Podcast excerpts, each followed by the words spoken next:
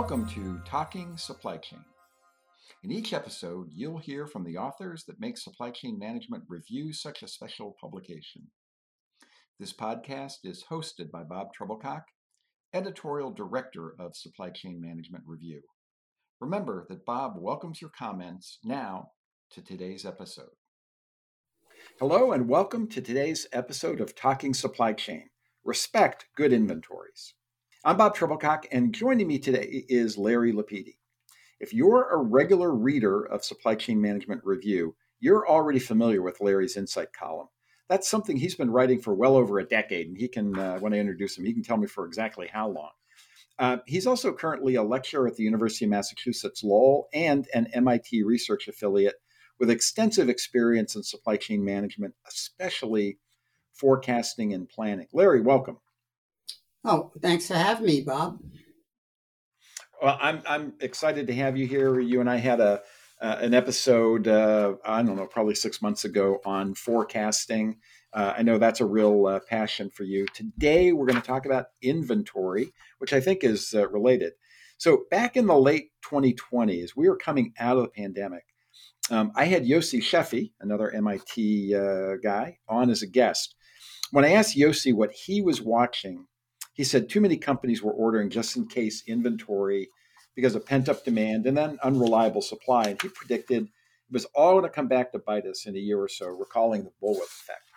Fast forward a year or so, and uh, Yossi may look like a prophet. I know uh, when we, when I get to Larry, he's got some ideas on that. But also, just in the last couple of weeks, Wall Street Journal and the business section of the New York Times has been running articles about how we've gone from not enough inventory to too much inventory that's piling up in warehouses and on store shelves for all kinds of reasons. Now, normally, inventory is uttered by CFOs as if it was a four letter word. And all that unsold merchandise only seemed to reinforce the notion that inventory is bad. But in Larry's November Insights column, titled Respect Good Inventories, he said, Hey, not so fast. That's what we're going to talk about today. So, Larry, kick us off. I want to backtrack a little bit first, since playing and forecast, uh, forecasting is your forte, and you've been writing about that for the past two years as well. If you look back, what happened that got us here today? And, well, in your view, where are we today? Okay, well, unfortunately, today, uh, nobody used to know what supply chain was. Now the whole world knows what supply chain is because if something goes wrong and something doesn't work, they'd say it's a supply chain glitch. So the good news is supply chain's gotten uh, the name. Unfortunately, it's not so great these days, but I think we'll, you know, we'll recover because uh, people need us, right? So that's it. But um, for, for the most part, here's what happened to the supply chain. Basically, you know, one of my, I have a friend who's a PhD in astrophysics, and I was describing to him what the supply chain looked like right now and what happened over the pandemic. And he said, you know, they wound the strings of the violin too tight. And what did he mean by that? What he meant by that is, you know, if you go back, a lot of the supply chains put in place are kind of uh, ones that uh, used um, Toyota production system principles, right? Just in time, right? Uh, just in time basically was one issue where you got rid of any time element for buffering, all right? For example, uh, you know, generally when we talk about supply chain, there are three ways to buffer a supply chain, right? One is through inventory. If you have a lot of inventory, you buffer the system and from any vagaries in the system. You have excess capacity in case you see some capacity going up, uh, and, and that you didn't know about, right? And you also give yourself time to do things. If you give yourself time, like you know, extending some prom- promising dates out further than you would normally give, basically it gives you these buffers all along the supply chain. Well, what happened is, Uh, you know, everybody started to move to just in time on very long lead times now because you were going back to Asia with some of your outsourced products, right? So you had just in time there. You had people focused on lean supply chains. To them, lean supply chains means no inventory, right? And basically what we had is yes, we had, as Yossi says, the bullwhip effect happening, because the bullwhip effect is nothing more than when you have changes in demand, they basically get exaggerated as you move upstream all the way to the suppliers at the end, like the semiconductor um, companies, right? that that exists, that still exists, but yet I call this during the pandemic, it was bullwhip effect on steroids because it exacerbated all the demand so that it was kind of what we call a, a positive feedback. Demand went down, so therefore, you know, that was a perturbation back to the supply chain. Supply chain, when it went up the supply chain, the, the up tier suppliers uh, reduced what they were doing. That impacted demand as well. It feeds back and it kept feeding itself. So you got basically the bullwhip effect on steroids. So I'm not surprised there's a lot of inventory left, right? As Yossi said, and, and you read in the, in the paper. But just because you have a lot of inventory left does not mean you didn't do well during the pandemic. And an example I'd like to use is um, Cisco Systems.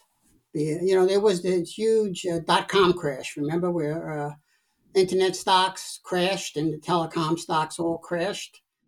Um, and Cisco Systems reported a huge quarterly uh, write off because they had too much inventory. And the press was saying, oh, they didn't know what they were doing. They got too much inventory. And that's when I first used the phrase make hay while the sun shines. Because what Cisco was doing is they had a bubble called the dot com bubble. Every dot com company had to buy some network routers and servers, right? They had to have it, right? They had to have a site. So basically, Cisco was going gangbusters during the dot com um, rise, right? And yeah, when it fell down, of course they were left with inventories, but that was a good thing. I mean, they, they really sold all they could and they took advantage of the fact that they were in a market that was just booming and, and they made hay while the sun shines. So just because you have inventory doesn't too much inventory doesn't mean you didn't do the right thing. Because what happened during the uh, during the pandemic is all inventory was just a case inventory Just because what happened is in the pandemic is you were dealing with what's called decision making and planning under uncertainty versus on the risk. Now, most people don't even know what the difference is, but basically, what happens on the risk is you are dealing with some things and you make plans based on history because you've sold this product before, you know these suppliers before, or you know your customers before. And so you can do what's called um, decision making on the risk because we can estimate some probabilities of things happening, right? On the uncertainty, you don't even know that because what happened when the pandemic hit, first of all, your product was in brand new, uncertain markets because even though you were there in the market for a long time, it's not there anymore, not in the same way. Your suppliers that you've worked with for years, uh, uh, you know, that you were able to rely on, they became unreliable because they were frankly facing the same thing and who knows if they were going to be in business over the long haul.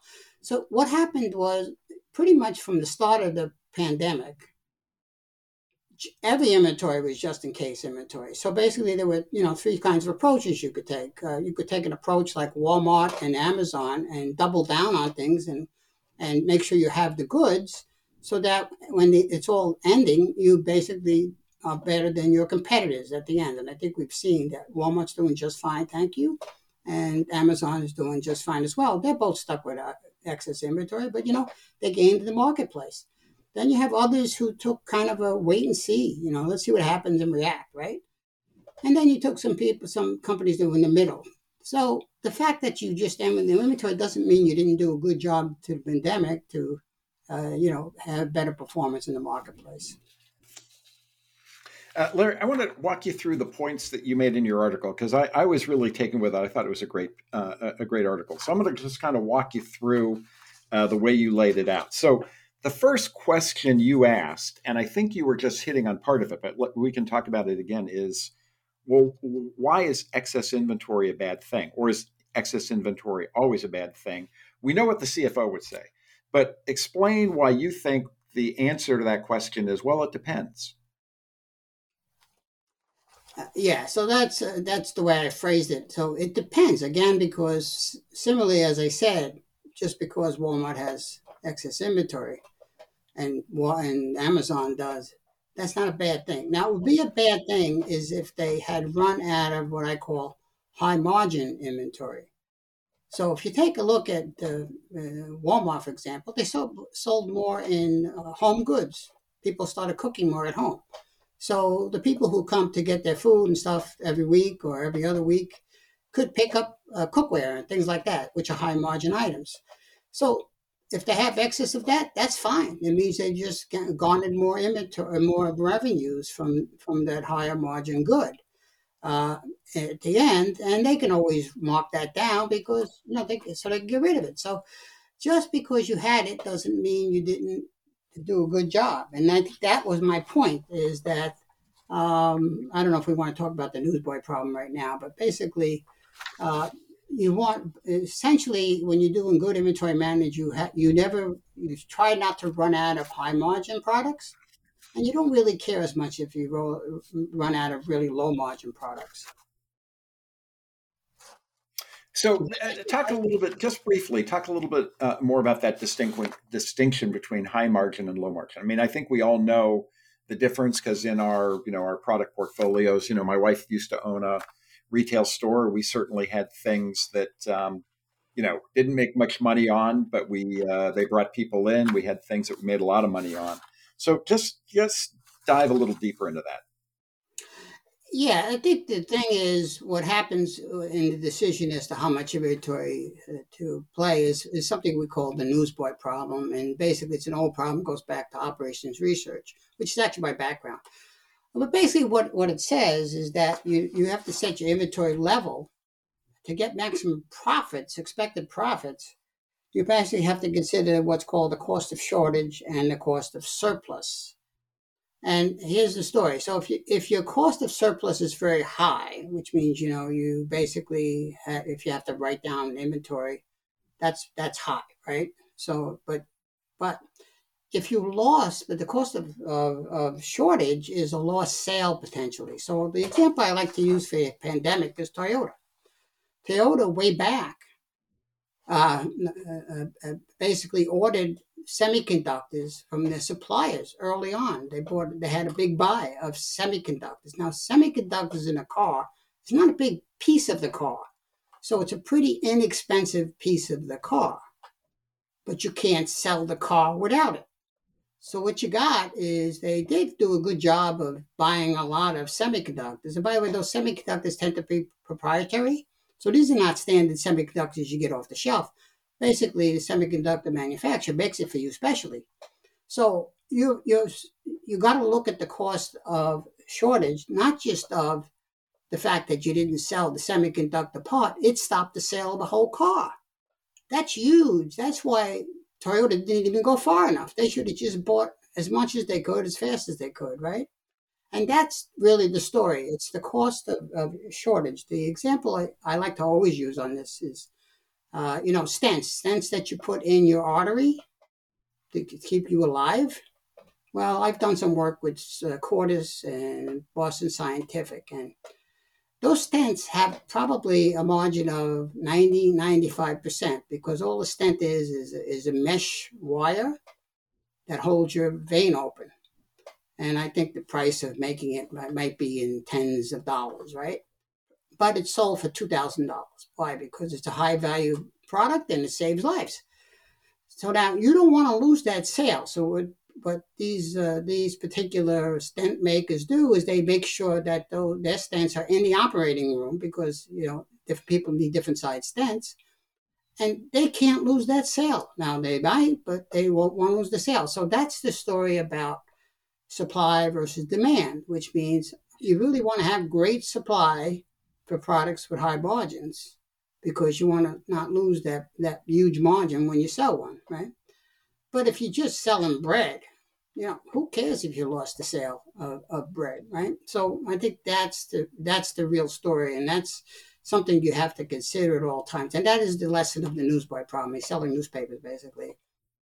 Right. Uh, you know, two uh, two quick observations uh, before the next question. One, when you were talking about, um, you know, the semiconductor issue, I had a chance to interview um, supply chain leaders at both Flextronics and Jabil, two you know very large contract manufacturers and they both used the same phrase that goes to your you know semiconductor isn't very expensive but without it you can't sell the car they called it the golden screw mm-hmm. and they said that they said you know we all have inventory that we can't finish. It's work in process because we're missing a screw, and the screw's worth like two cents. But without it, we can't finish that particular assembly. And you know, they were talking about you know lack of the golden screw all through uh, the uh, pandemic. Um, so you know, so there you go. Um, the other one was um, I was recently out um, at a facility uh, operated by Medline, which is a very large uh, distributor and manufacturer of uh, medical supplies and medical devices. And Medline was telling me that um, in the last year, they have invested an additional half a billion dollars in inventory to bring their you know inventory and stock to four billion dollars.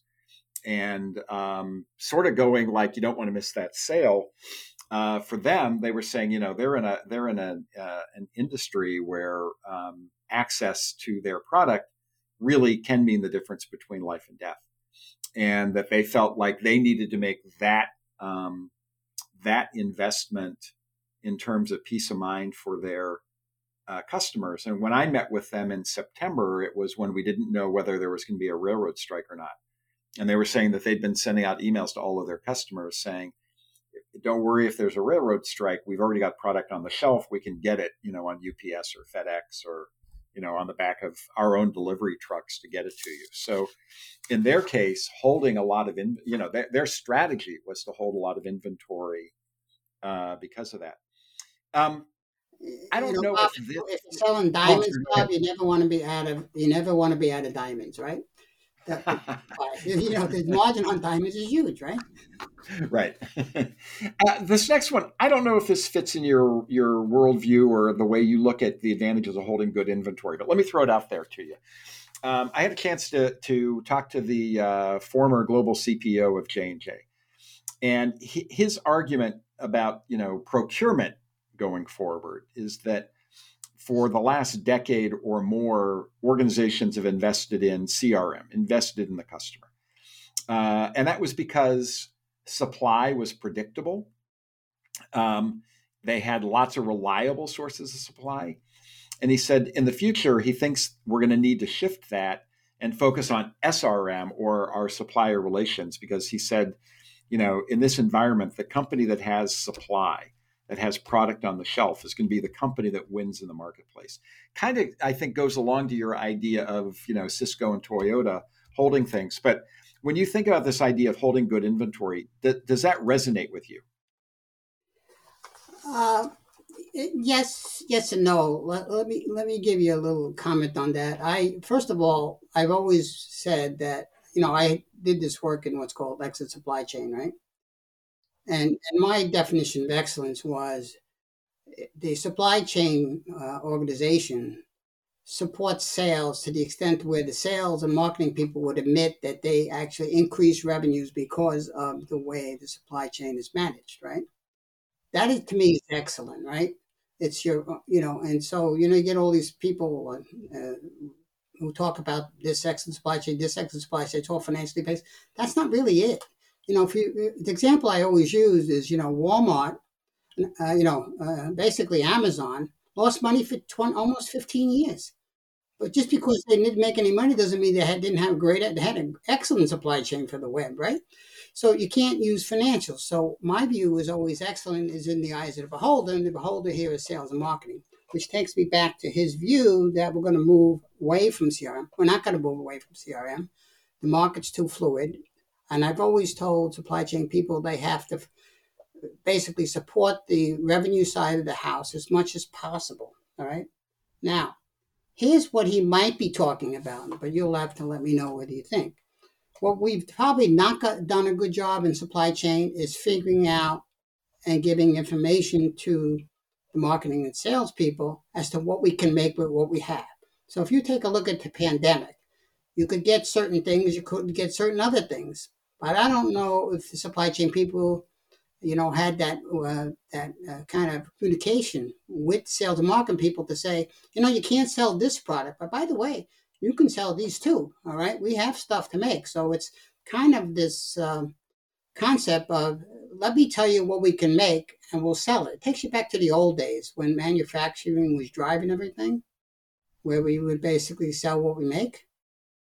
We, we moved from that to make what we're going to sell, right? Which is the whole uh, philosophy of supply chain over the last couple of decades. I think what this this J and J person might be talking about, we're going to move a little more closer to, yeah. Also, let us know what you can make for us to sell, and that's an important piece as well because I I'm not a big advocate of demand constrained uh, demand constraints at all, right? We should always support what we can what the what the sales market people want to sell, but we should do a better job of saying, hey, you know, we got this supply, see if you could sell it. All right, that's probably where we, we, we lost, and I think that might be what he's talking about. Uh, two last questions, and they're both going to focus on the idea of good inventory. We all know what bad inventory is. So, at the end of the article, you made a confession that you know when you were a planner, probably drove your CFO nuts, which was that you love inventory, but you you um, qualified it by saying you loved good inventory. So, first, explain what you mean by that. What is good inventory? Good inventory has a purpose. If it doesn't have a purpose, it shouldn't be there, right? Because that's you know it's it's an asset. But let me go, let me go back to the, the why I say that inventory has a bad name, and I think it, then you know we can start from there. Um, you know, I talk about this in my in my class on business analytics. I talk about something called return on assets. Right, return on assets is nothing more than profits, which is revenue minus cost, divided by assets. And we just talk about it's a fraction, right? So now, if if I want to raise my return on assets, which is supposedly a good thing from the investor perspective, right? I can either raise the revenue, right, and keep everything else the same, or lower the cost to keep everything else the same, which means, the top part of the fraction is increasing, right? So everybody loves doing that, you know, increasing revenues, decreasing the cost. The bottom, the denominator, is assets. Uh, the smaller that is, the higher return on assets. So, you know, one example I give is why do uh, you companies, executives uh, take a shareholder view, for example, and outsource their manufacturing because basically you get rid of the assets, right? And you might keep the revenues and costs the same, and uh, guess what? Your your return on assets went up. So there's a tendency to want to downplay assets as much as possible, and that's the that's the rub on kind of what people think. All you know, the lean guys, right? all inventory has to be justified, right? Which it does, but but all inventory should not be almost, right? So it's like inventory got a bad name because of that. It affects the return on assets, right? And that's that's the point. I think that's that's when I said, you know, there's there's bad inventory, good inventory, but the model has always been because if you're financially oriented and you care about what Wall Street thinks about you, you're going to want to show less and less assets. You know, uh, if you remember, if you remember Enron, that CEO went to jail. Why? Because he hid his assets on the on, on the financial uh, uh, statements, right? So that is what I mean by good or bad inventory. But let me give you a little background as to why I'm so appreciative of inventory, right? I don't know if you know this, but my first job was at a company called Arthur D. Little. It's a consulting company in Cambridge. I, I went there. But there, they, uh, they, the, the, this president of the company was a guy named John Magee. He wrote the personal logistics book, and I read it. And it's a lot of it's about inventory and the decoupling of uh, of operations. You know, basically where he says, if you want to decouple two operations that are sequential, for you know, one they're sequential, right? You want to put some inventory in the middle of those two entities. Let's say it's the manufacturer and the supplier and the customer or something. You want to put some inventory in the middle to kind of decouple things if things happen on either side. So he talked a lot about the use of inventory from decoupling the operations. So, and he wrote a book about that, and, it, and basically, uh, it was like one of the first books on logistics and inventory management. The second thing is uh, there's a guy named Robert G. Brown back in the 60s and 70s that invented exponential smoothing forecasting methods, invented a lot of the, um, the uh, the ways of managing inventory uh, mathematically, right? Worked with IBM, Caterpillar, John Deere, all these people who had to manage huge inventories. And he left a legacy at AD Little that I picked up. Well, I was only there four or five years, but I picked it up um, as well as the other stuff I picked up. So my mind, inventory was always a good thing because it did something. It decoupled operations. That's just one thing that it, that it does. I could keep going, but I want you to, want to make sure I understand the time frame of what you got, right? That's great. So uh, just to, to, to wrap it up, since we're talking about uh, good inventory, uh, just to finish us up, give us two or three examples of good inventory and what makes them good. Okay. Um, so the most obvious is the customer facing inventory. What makes them good is they're close to the customer. I can get them there quickly. And by the way, whenever I make a sale, I want to make it as quickly as possible, right? So I get my help my cash flow. So the good inventory is have uh, customer facing inventory. Now that's a problem because it involves a lot of inventory, but there's some sometimes you have to have that good inventory close to the customers. Uh, for example, the one I used was, you know, the stents.